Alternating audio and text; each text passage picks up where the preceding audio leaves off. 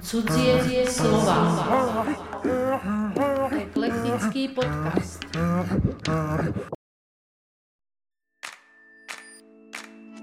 Rozhodli sme sa, že skúsime dať hlavy do kopy a svoje skúsenosti použijeme v prospech toho, že by sme spravili vzdelávací projekt pre základné školy, ktorý by hrávou formou prostredníctvom animovaných príbehov pomáhal podchytiť vzdelávanie na prvom stupni základnej školy.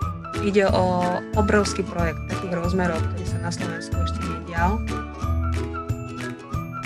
To, čo ja na tom blogu postujem, sú tipy na pozeranie krátkometražnej animácie určenej deťom. To sú filmy, z ktorých e, každý je úplne iný. Každý má iný žáner, každý má iných hrdinov, každý je spracovaný úplne inou výtvarnou technikou ale zároveň prinášajú veľmi svieže a častokrát aj netradične podané myšlienky, ktoré tie deti dokážu prekvapiť. Priznám sa, že počas 5 mesiacov v letnej sezóne obchádzam centrum Banskej šťavnice, vyhýbam sa mu, dokonca ani autom cez neho neprechádzam.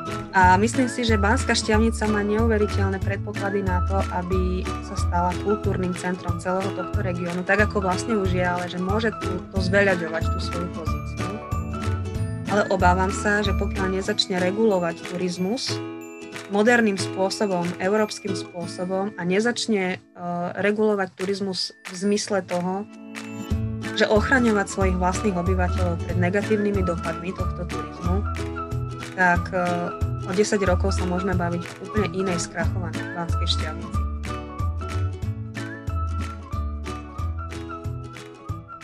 Do nášho podcastu sme tentoraz pozvali Ivanu Lavčíkovú, producentku a režisérku animovaných filmov, ktorá už viac ako 10 ročie žije v Banskej Štiavnici. Ivana absolvovala Vysokú školu muzických umení v Bratislave, odbor animovaná tvorba. Neskôr získala na rovnomenej katedre doktorát a pôsobila tam ako pedagóg. Počas štúdia nakrútila bakalársky film Vedieť, a spolu s Jozefom Mihaľom absolventský film Na zdravíčko, za ktorý dostali cenu Slnko v sieti. 5 rokov bola šéf-redaktorkou odborného časopisu o animovanom filme Homo Felix. V roku 2006 založila spoločnosť Filmy Film a stala sa producentkou viacerých krátkých animovaných filmov.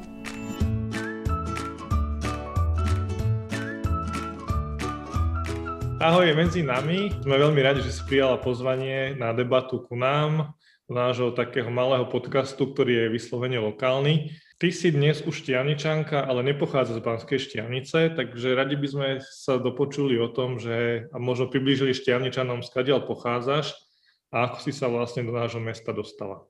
Nepochádzam veľmi zďaleka. Pochádzam z Partizánskeho, kde som sa narodila a prežila som tam 18 rokov svojho života, kým som skončila gymnázium. Potom som sa presťahovala do Bratislavy, najskôr na vysokú školu, aj som tam potom žila asi dokopy asi 15 rokov.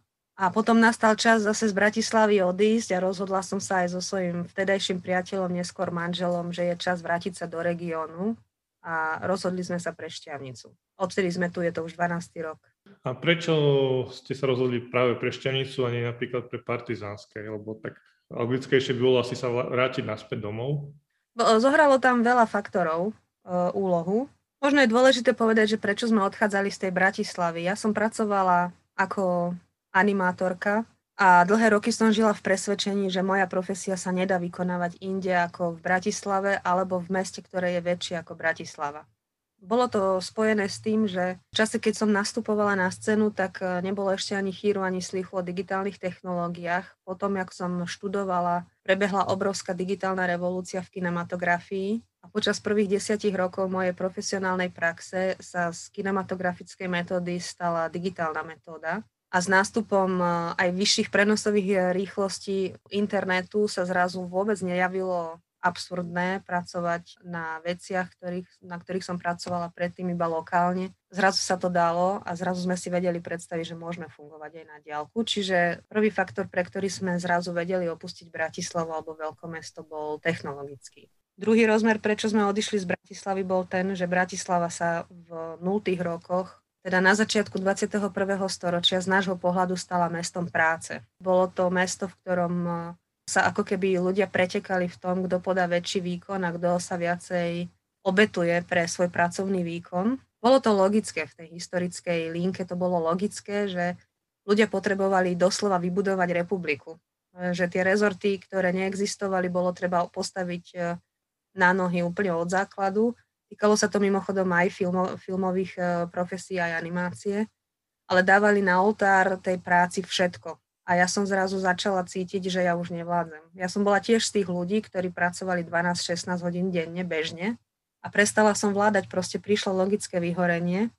Do toho som sa zoznámila s mojim manželom, ktorý pochádzal z Liptova z Hôr, prišiel do Bratislavy za prácou, ale inak ako ja, on tam neštudoval, on tam prišiel naozaj na pracovnú ponuku a po roku vyhodnotil, že chýba mu v Bratislave vertikálny rozmer, že sa potrebuje vrátiť niekam, kde bude lepšie rozumieť e, aj tej náväznosti na okolie, aj tomu, prečo ľudia pracujú a akým spôsobom si delia čas, kedy sú naozaj ľudia a kedy sú kedy sú robotníci alebo pracovníci. Takže sme spoločne nejako vyhodnotili, že je čas odtiaľ odísť. No tak sme začali rozmýšľať, že kam. Nemohli sme sa presunúť príliš ďaleko od Bratislavy, lebo bolo nereálne dochádzať. My sme sa nevedeli odstrihnúť úplne, čiže my sme na Bratislavu museli zostať napojení.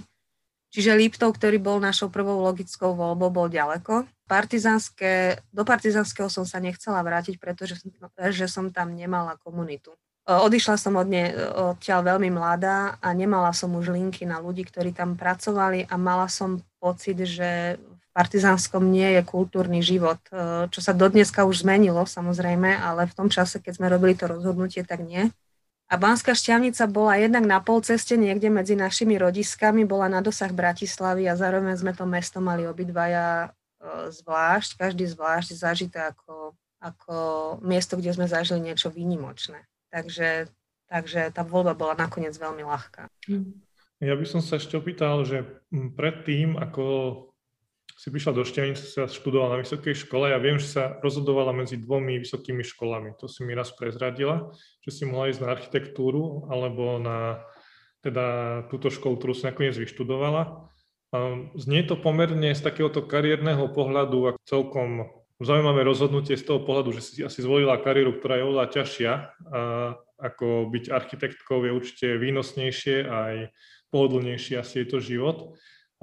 Povedz niečo o tom tvojom rozhodovaní, vôbec tom, ako si sa dostala k animovanému filmu a k tomu rozhodnutiu, že chceš študovať práve niečo také. Pre mňa bola vždy prvou voľbou tá škola, na ktorej som nakoniec skončila a tú architektúru som mala ako zálohu, keď som išla na príjmačky. A napriek tomu, že sa považujem za racionálnu osobu a excelovské tabulky mám rada, tak e, čo sa týka životného smerovania, tak som príliš veľký idealista. A tá efektívnosť v zmysle presne tomto, čo si ty pomenoval, že, že mať zabezpečenú, povedzme, stabilnú prácu, dobre výnosnú prácu architekta, obzvlášť v tom čase, keď som to rozhodnutie robila, veď to je človek strašne mladý, hej, to vôbec nebolo vtedy na programe dňa. Že ja som počúvala naozaj srdce, vtedy, že to tak musím povedať.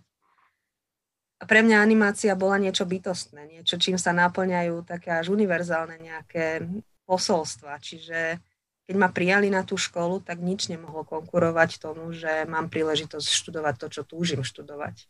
Samozrejme, že moje okolie na to reagovalo nepochopením toho rozhodnutia. Aj moji rodičia boli z toho veľmi prekvapení, že prečo mám takúto voľbu, ale nikdy mi v tom nebránili, za čo som im dodnes veľmi vďačná.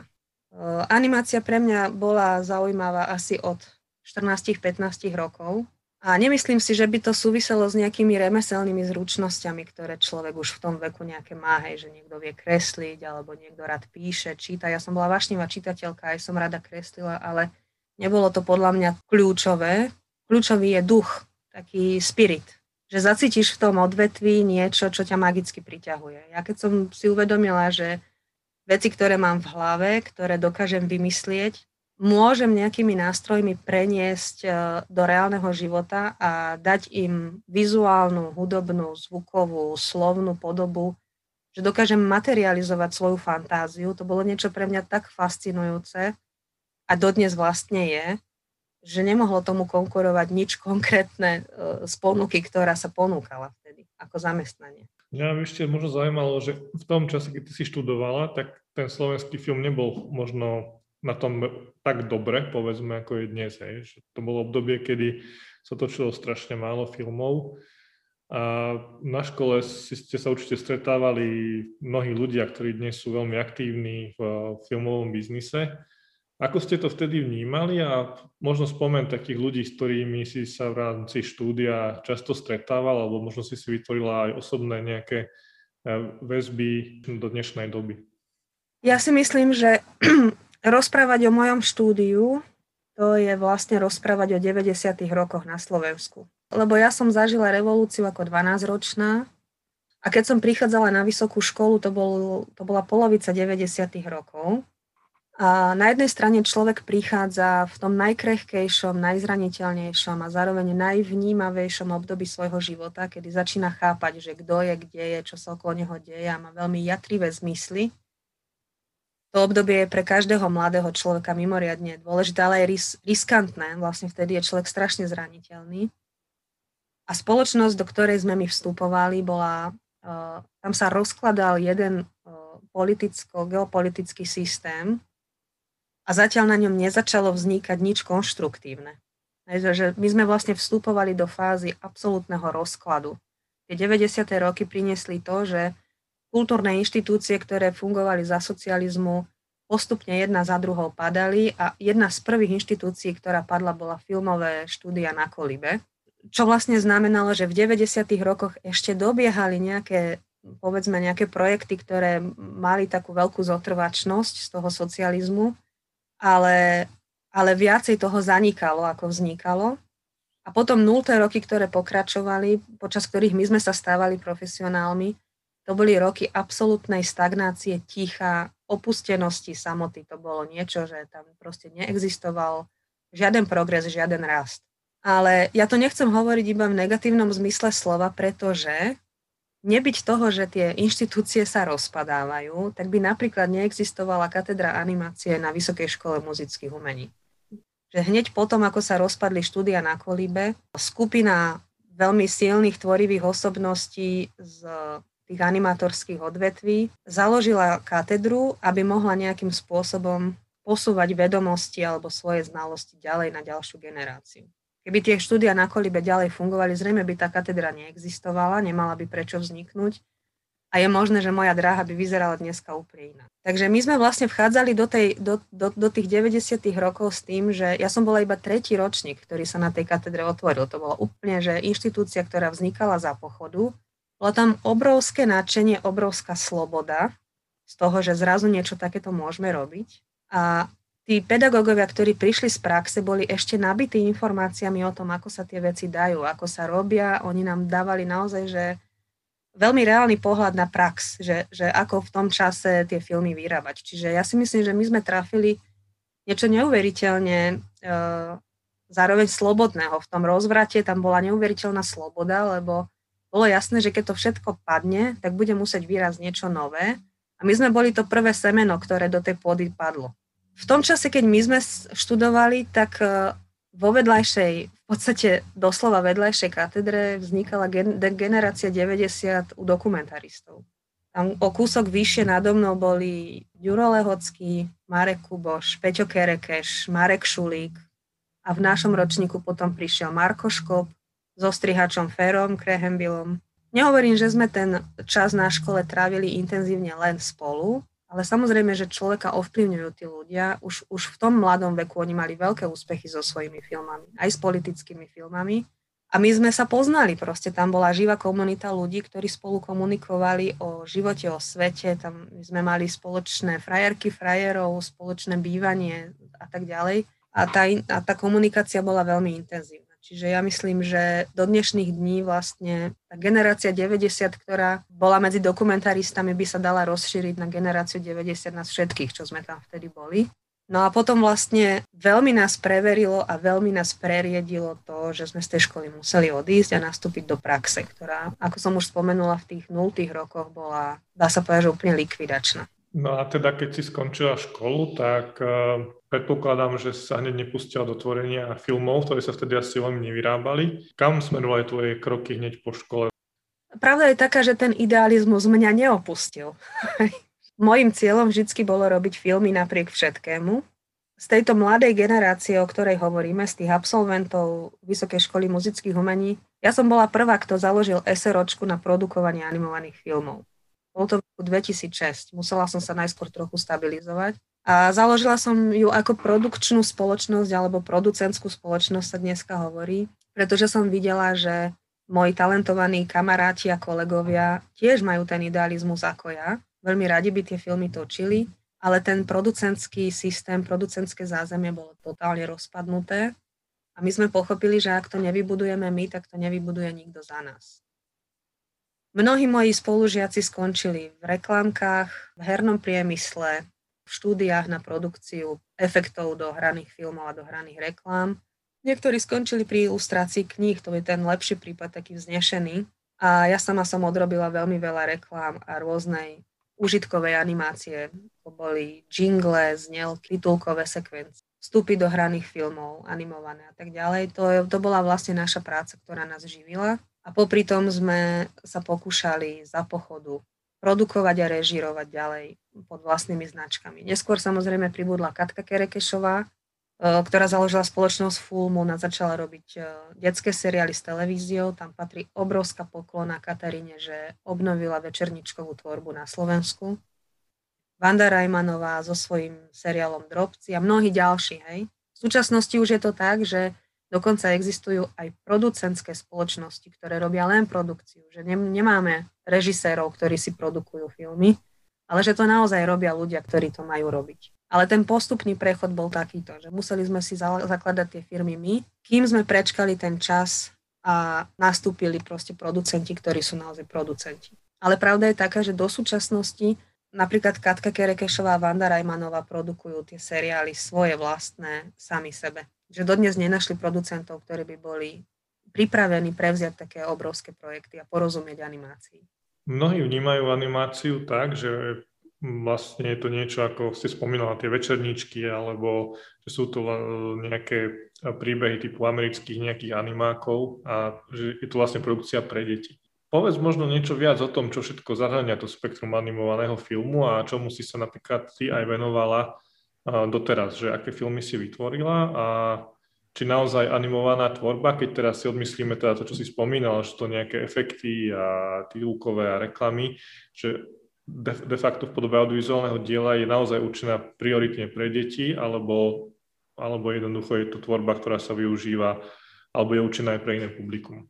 Určite je to tvorba určená aj pre iné publikum a myslím si, že to dnešnému divákovi netreba vysvetľovať, pretože sa určite stretli aj s podvratnými e, seriálmi, aj s japonskou animáciou anime, aj so seriálmi od Bivisa Badheada ešte v 90. rokoch na MTV až po South Park a Simpsonovcov, ktorí naozaj nie sú pre deti. Čiže ja si myslím, že netreba obhajovať toto médium, že by bolo len pre deti. Myslím si, že to rozumný človek chápe, že nie. Skôr tam je zaujímavé to členenie na, pre mňa osobne, na krátkometrážnu, seriálovú a dlhometrážnu tvorbu, pretože seriálová a dlhometrážna tvorba to sú žánre, ktoré, sa, ktoré naplňajú isté schémy, aj divácké, aj výrobné, kdežto krátkometrážna animovaná tvorba, to znamená, že krátke animované filmy sú veľmi slobodné, nezávislé a majú ako keby najväčšiu umeleckú nezávislosť. A krátkometrážne animované filmy môžu byť rovnako pre deti, ako aj pre dospelých, ale za tú najslobodnejšiu a za tú E, použijem toto slovo, hoci uvedomujem si, ako nepríjemne to vyznieva, ale na tú, za tú najartistnejšiu formu je považovaný krátkometrážny nezávislý film pre dospelého, kde autori naozaj používajú prostriedky animovaného filmu na to, aby vypovedali o svete.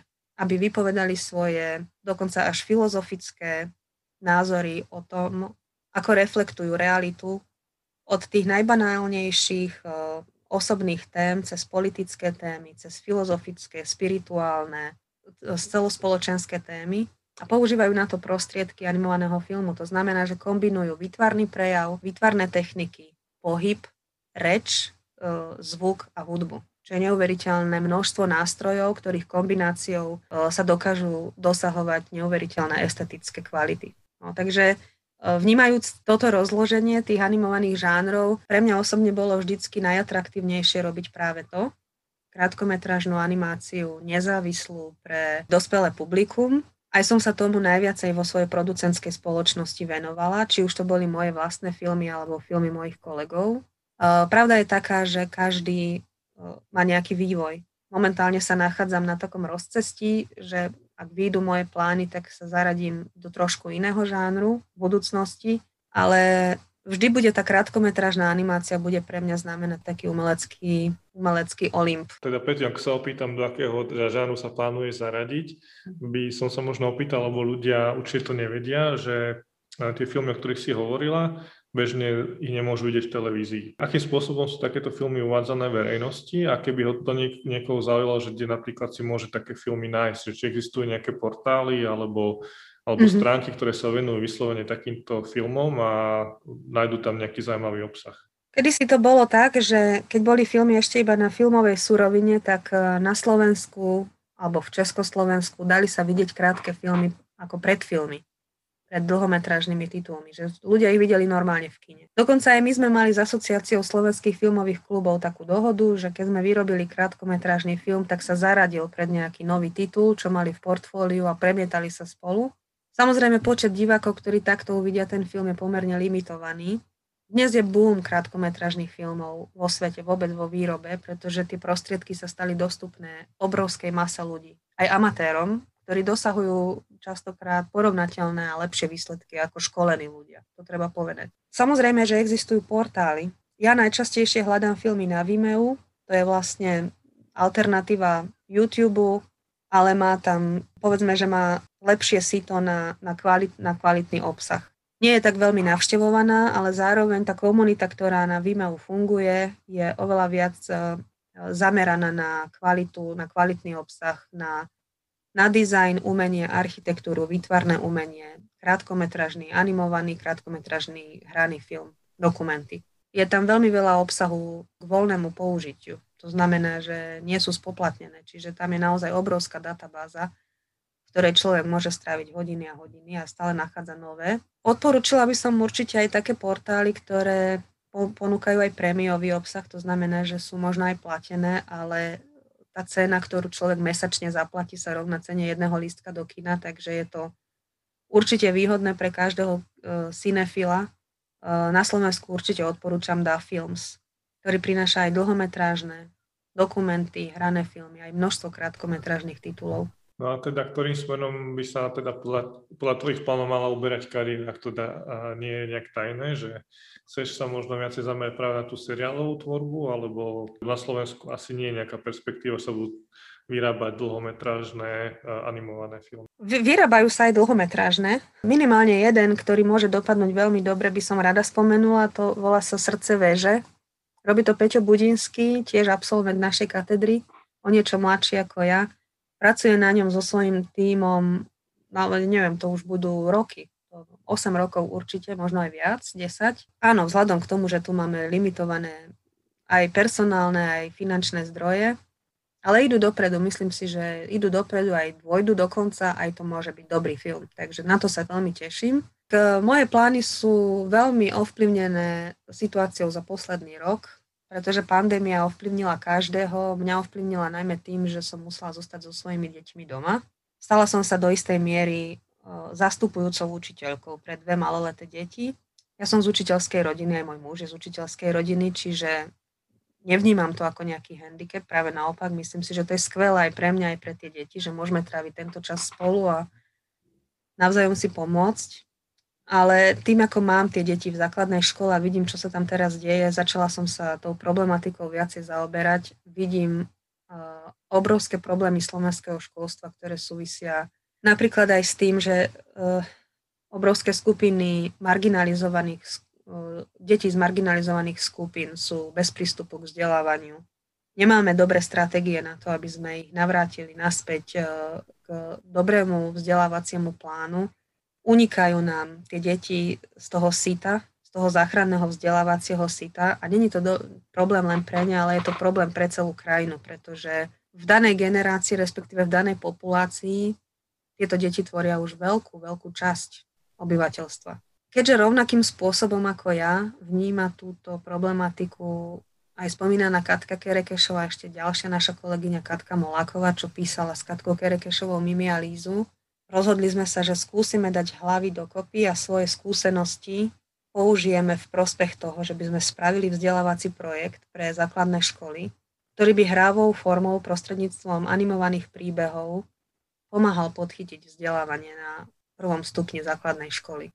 Ide o obrovský projekt takých rozmerov, ktorý sa na Slovensku ešte nedial preto chcem byť veľmi opatrná, že máme tento úmysel, ale nemusí sa nám podariť. Urobíme všetko preto, aby to vyšlo, lebo v konečnom dôsledku to je možno to, čo dokážeme odovzdať my ďalšej generácii. Že jedna vec je, že odovzdávame obsahy cez svoje filmy, ktoré sú filozofujúce, alebo humorné, komediálne a tak ďalej.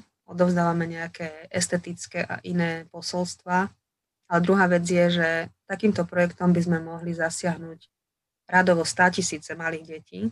Nehovorím, že im diametrálne zmeníme život, ale môžeme pomôcť tomu, aby škola pre ne, pre ne bola priateľná, bola príjemná, bola zábavná, aby sa na školské učivo začali pozerať trošku inak. A myslím si, že má zmysel o tom minimálne uvažovať alebo sa o to pokúšať. Mňa ešte zaujalo, keď si hovoril o tom období, čo tráviš doma, že ty na svojom Facebooku veľakrát píšeš veľmi zaujímavé a veľmi inšpiratívne, dojemné, múdre zážitky, ktoré zažívaš doma. Neuvažovala si, že by si napríklad napísala nejakú knihu alebo, alebo niečo podobné, že by si toto všetko, čo si zažívaš za posledný rok nejak pretavila do nejakej takejto podoby, lebo nielen dokážeš ilustrovať, ale aj veľmi dobre ovládaš slovo a myslím si, že, že aj tá odozva tých tvojich takých krátkých príbehov, ktoré sem tam napíšeš, tých tvojich zážitkov je akože veľmi dobrá. Teší ma, že to hovoríš, ďakujem. Ja rada píšem, ja si myslím, že lepšie píšem ako kreslím. Vždycky mi to bolo bližšie, tá literárna činnosť mi bola vždy bližšia ako výtvarná. Uvažovala som o tom, má, je to v procese. Ja mám, uh, mám rozpísaných niekoľko vecí, mám rozpísaný aj scenár na celovečerný film, ktorý by teoreticky mohol vzniknúť skôr ako kniha pre deti a potom následne ako film. Problém v tejto chvíli je čas, pretože na písanie potrebuje človek sústredený čas a to je, to, to je komodita, ktorú ja momentálne nemám. Pretože mám doma deti, ktoré sú malé, ktoré ma potrebujú a pokiaľ si na nejaký projekt, na nejakú prácu dokážem nájsť dve hodiny denne, tak to je tak asi maximum. A za dve hodiny denne sa nedá písať. Aspoň možno, že to niektorí ľudia dokážu. Ja nedokážem tak pracovať. Čiže príde možno, že čas neskôr. A rovnako mám pocit, že tú koronu si využila na to, že si vytvorila svoj nový blog a začala veľmi pravidelne do neho pridávať nové informácie. Možno by si mohla aj porozprávať o tom, aký je ten blog, kde ho nájdú, prípadne naši poslucháči a o čo v ňom vlastne išlo. Alebo ide stále. Musím povedať, že naozaj dva mesiace už na ňom nepribudlo nič na tom blogu a aj vysvetlím tú genézu. Blog začal vznikať pár týždňov potom, ako sa prvýkrát zavrela krajina v roku 2020 a v skutočnosti, keď som rozprávala o projekte animovaného vzdelávania, na ktorom momentálne pracujeme, tak ten môj blog bol prvým krokom k tomu, kde som teraz. Ja som zavnímala, že ľudia zostali doma s deťmi a je veľmi ťažké naplniť zrazu program dňa pre deti, pretože rodičia nedokážu deti vyučovať 4-5 hodín denne tak ako učiteľ. Keďže ja som vyučovala na na našej katedre animovanej tvorby aj dejiny animovaného filmu a mám napozerané naozaj obrovské kvantá titulov. Uvedomila som si, že možno by to mohlo byť zaujímavé spestrenie dňa pre takýchto domácich školákov, pozrieť si nejaký kratučký film, ktorý je iný ako tá masová seriálová produkcia. Pretože každý z filmov, to sa vlastne vraciam aj k tej téme tých, tej krátkometrážnej tvorby. To, čo ja na tom blogu postujem, sú tipy na pozeranie krátkometrážnej animácie určenej deťom. To sú filmy, z ktorých e, každý je úplne iný. Každý má iný žáner, každý má iných hrdinov, každý je spracovaný úplne inou výtvarnou technikou, ale zároveň prinášajú veľmi svieže a častokrát aj netradične podané myšlienky, ktoré tie deti dokážu prekvapiť. Nemusia byť na ne pripravené, ale zároveň je veľmi dobré aj vyzývať naše deti, ktoré sú zvyknuté na Netflix a YouTube a a nekonečné množstvo e, štandardne rozprávaných príbehov, trošku ich vyzývať niečím, na čo nie sú zvyknuté a tak im možno aj otvárať e, mysle pre iný typ rozmýšľania, nielen o filmoch, ale aj o iných veciach. Stretlo sa to so, so zaujímavou odozvou. Myslím si, že ľudia to veľmi, veľmi veľa ľudí na to nabehlo a keď som prestala s tým publikovaním, aj sa mnohí ozvali, že teda čo sa deje. Presmerovala som svoje aktivity na to, aby sme ten záujem o detského diváka a jeho vzdelávanie posunuli dopredu zase v tom ďalšom projekte. To, čo som tam odpublikovala, je stále, stále k dispozícii a myslím si, že sa k tomu dá hocikedy vrácať. Je to nadčasový obsah.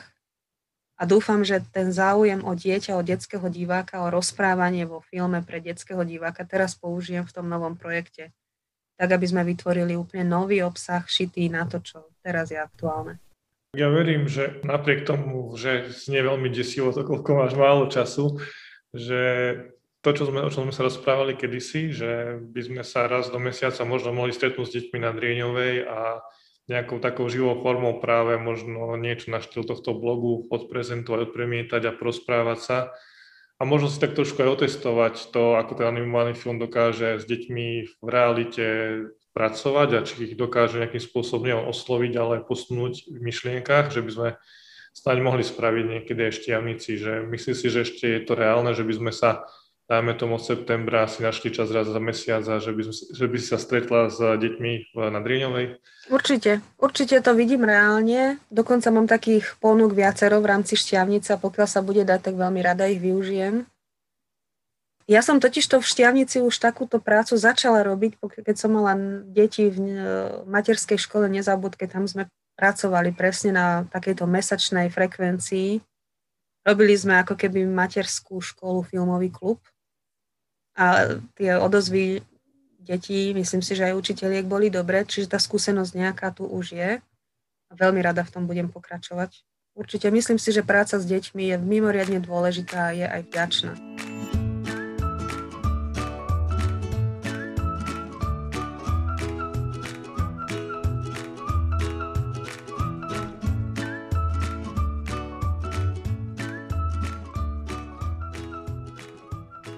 No teraz poďme trošku k tomu tvojmu pobytu v Banskej Štiavnici a vlastne k tomu, že si obyvateľka tohto mesta. Ty bývaš na Štefultove. Aký je Štefultov? Ja by som to spresnila, že ja bývam na konci Štefultova. Jednou nohou špiarčanka. Ale oficiálne Banská Štiavnica stále. Áno, oficiálne Banská Štiavnica skončí, končí asi tri domy od nás, takže my máme ešte pani primátorku a nie starostu a platíme iné dane. To sa tam treba zdôrazniť, ako naši susedia. Bývame na konci, na konci Štefultova a bývame v oblasti, ktorá je v podstate bližšia vidieckej, vidieckej podobe krajiny ako mestskej. Ľudia majú pozemky, e, na ktorých majú sady, e, veľké záhrady, je tam vzdušno, veľký, veľké, veľké priestranstvo nad nami, aj pod nami, aj vedľa nás je les lúky. Takže žijeme už ako keby naozaj na hranici civilizácie, niekedy si z toho e, robíme žarty. Pritom, pričom e, stále máme k dispozícii auto, do ktorého sadnem a za 7 minút som uprostred e, najkrajšieho kultúrneho mesta na Slovensku, čo ja vnímam ako neuveriteľnú výhodu. Že vlastne na veľmi malej ploche máme k dispozícii tak rôznorodé typy krajiny a tak rôznorodé výzvy z toho prostredia, že lepšie si to už neviem predstaviť, nastaviť.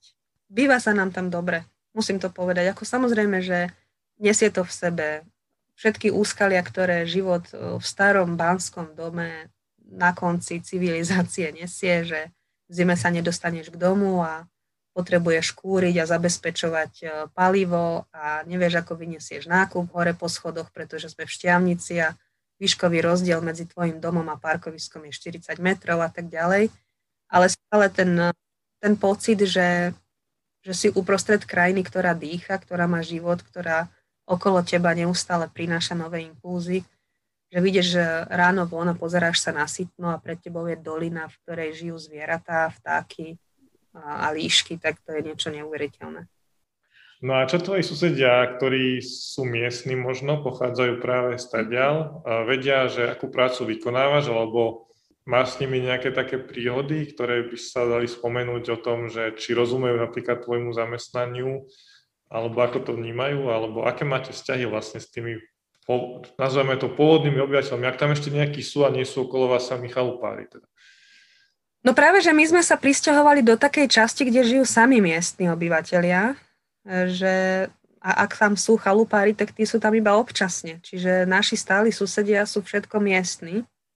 A musím povedať, že máme vynikajúce vzťahy so všetkými. Musím si klopať, hej, lebo to sa môže zmeniť. Ale dúfam, že sa to nezmení.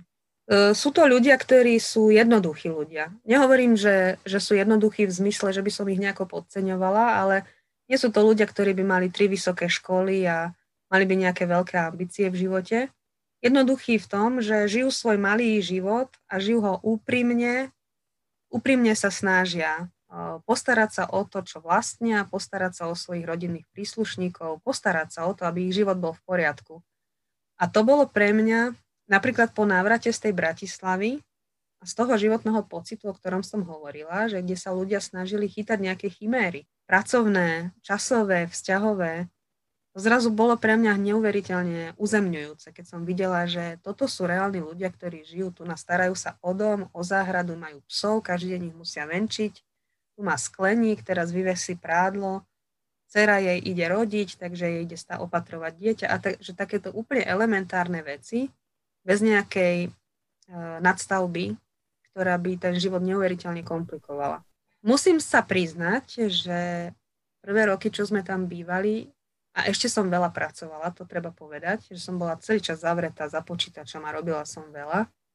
Mali podľa mňa voči mne trošku nedôveru, a oveľa ľahšie si k ním našiel cestu môj manžel, ktorý je veľmi ako srdečný človek voči druhým ľuďom si veľmi dobre vie vybudovať cestu.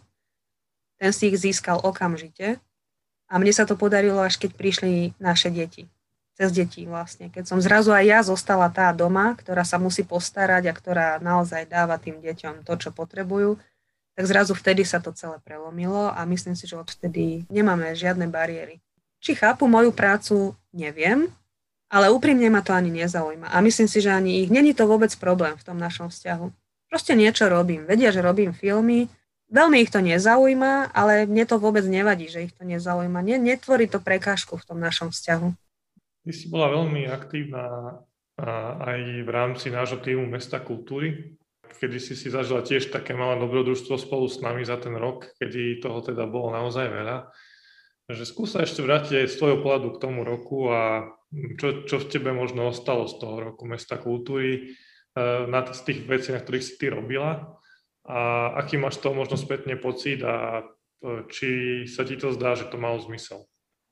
Mne sa obzvlášť dnes, keď už eh, pomaly rok nemôžeme v kultúre reálne robiť nič konkrétne, žiadne stretávanie, žiadne aktivity, žiadne akcie, žiadne festivaly, žiadne premietania, Obzvlášť dnes sa mi zdá, že to bolo niečo neuveriteľné a že to bolo správne a že to bolo dobre. Že sme využili ten čas, čo sme mali, napriek tomu, že to pre, pre nás všetkých bolo ťažké, tak eh, dnes spätne to vnímam, že to bolo, že to bolo veľmi dôležité, že to bolo správne. Mne sa vlastne počas toho roka na projekte, ktorý sme spolu s Františkom a spolu s vami zorganizovali, vrátili tie moje 90. roky z tej školy, lebo sme zavolali Mareka Šulíka ako lektora, vedeli sme o tom, že Marek Šulík ako dokumentarista naozaj veľmi rád pracuje s mladými ľuďmi, aj na škole tak pôsobí. A spoločne sme vymysleli koncepciu, že všetky tie legendy tých 90. rokov z tej dokumentaristickej e, generácie prizveme a budú rozprávať o svojej skúsenosti s filmom obyčajným šťavničanom, ktorí by chceli rozprávať o tom, o čom je ich mesto. Čiže pre mňa to bolo veľmi e, osviežujúce znova vidieť všetky moje známe tváre, počuť ich rozprávať o svojej práci. A bolo pre mňa hrozne zaujímavé vidieť, ako týchto ľudí objavuje nová generácia. Nevedeli by o nich, nevedeli by o nich, nepočuli by to, neotvorilo by im to možno cestu k niečomu, čo ich, e, čo ich nasmeruje e, v živote ďalej. Spravili sme to, myslím si, že sme to spravili veľmi poctivo od začiatku do konca.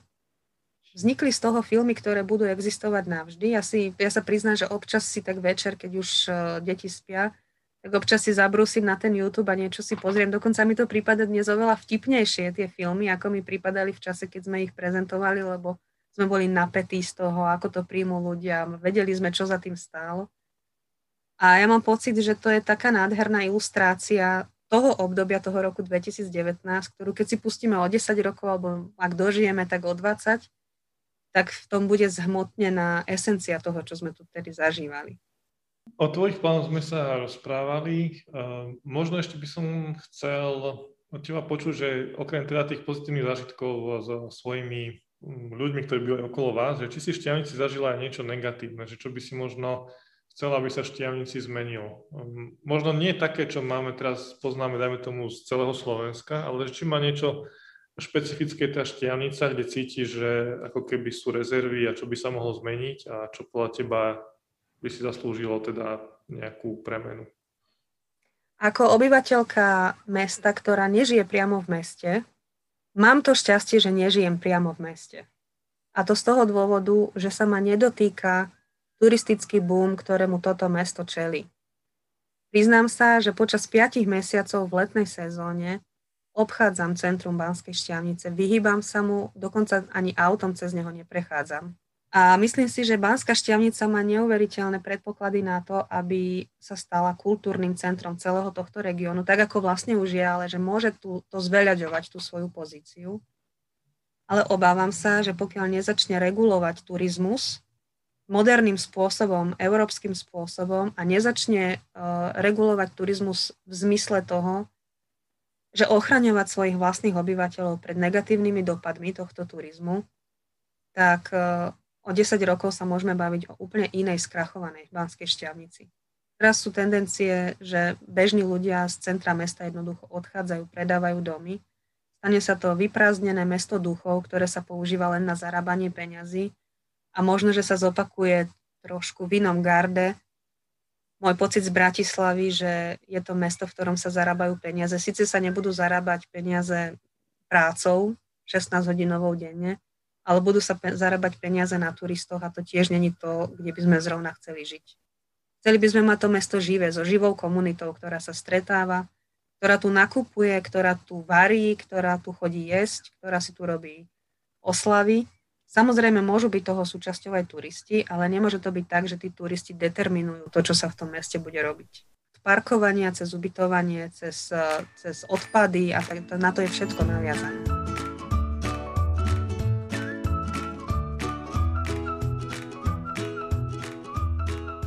Radi by sme sa možno ľudí, s ktorými sa budeme rozprávať na konci, opýtali, že či je cudzie slovo, ktoré majú obzvlášť radi. Ty teda rada píšeš a určite veľa cudzích slov, s ktorými prichádzaš do kontaktu, tak povedz nám možno, ak máš nejaké slova neslovenské, ktoré máš rada z nejakého dôvodu, alebo ktoré sa ti páčia z nejakej zvukomalby alebo z nejakého iného dôvodu. Alebo ktoré používate v rodine. Myslíš konkrétne toto? ja neviem, zaskočil si ma. Ja mám rada slova, ale teraz si ma zaskočil. Ale tiež mám, to, toto je možno, že dobrá cesta, že ísť na to cez deti. Hmm. Používajú cudzie slova, nejaké ešte šokujú? Áno, používajú cudzie slova, že keď naša 6-ročná dcera, ktorá je v autistickom spektre a naozaj veľmi veľa vecí ako keby nechápe, uh, ale niektoré veci nevie ani vysloviť a tak ďalej a sa ma spýta, že mami, myslíš konkrétne toto? tak vtedy mi to akože príde. Vtedy si uvedomím, ako doma rozprávame. Konkrétne takto. A máš nejaké slovenské slovo, ktoré máš rada? Alebo dostali sa k tebe nejaké šťavnické slova, ktoré ťa nejakým spôsobom zaujalo? Ja viem asi, čo poviem. Ja poviem to, že uh, ja som vyrastala v Partizánskom a moja babka uh, bola stará baťovka hmm. baťovej školy práce. A ona používala ešte taký starý slovník. Hmm. A ja na niektoré tie slova spomenula, keď som sa presťahovala do Šťavnice, lebo naši susedia ich používajú tiež. Konkrétne náš pán sused používa slovo hinto.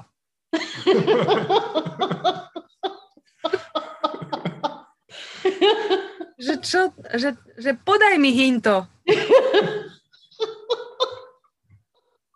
Takých slov je viac, ale teraz mi to padlo. Podľa mňa to je neuveriteľne krásne. Dokonca náš starý pán sused Maruniak sa dlho zaoberal uh, tým, že archivoval tú starú šťavničinu. On si robil aj taký slovníček, aj si vznikli aj nejaké publikácie, on si veľmi dbal na to, že všetky tie publikácie mal a dôsledne používa starú šťavničinu, takú tú tvrdú. Aj keď nám písal nejaké venovania do knížiek alebo obrázok nám daroval, tak poštiavnicky. A, a to je podľa mňa krásne, že sa o to snažia niektorí ľudia, že zachovať tie slova, lebo ja keď som počula hinto, tak hneď bola moja babka pri mne. Je to dôležité. To si splňal obidve podmienky, že je to cudzie slovo, ale aj zároveň slovenské, takže si vlastne obidva povedala naraz. Hmm. Dobre, tak vidíš, splnila som. Splnila si svoju úlohu dnešného dňa. No my ti ďakujeme, tak ja verím, že sa uvidíme čoskoro už naživo, lebo už sme sa asi nevideli, ja neviem. No. Asi od toho mesta kultúry sme sa poriadne nevideli, možno niekedy v lete ešte.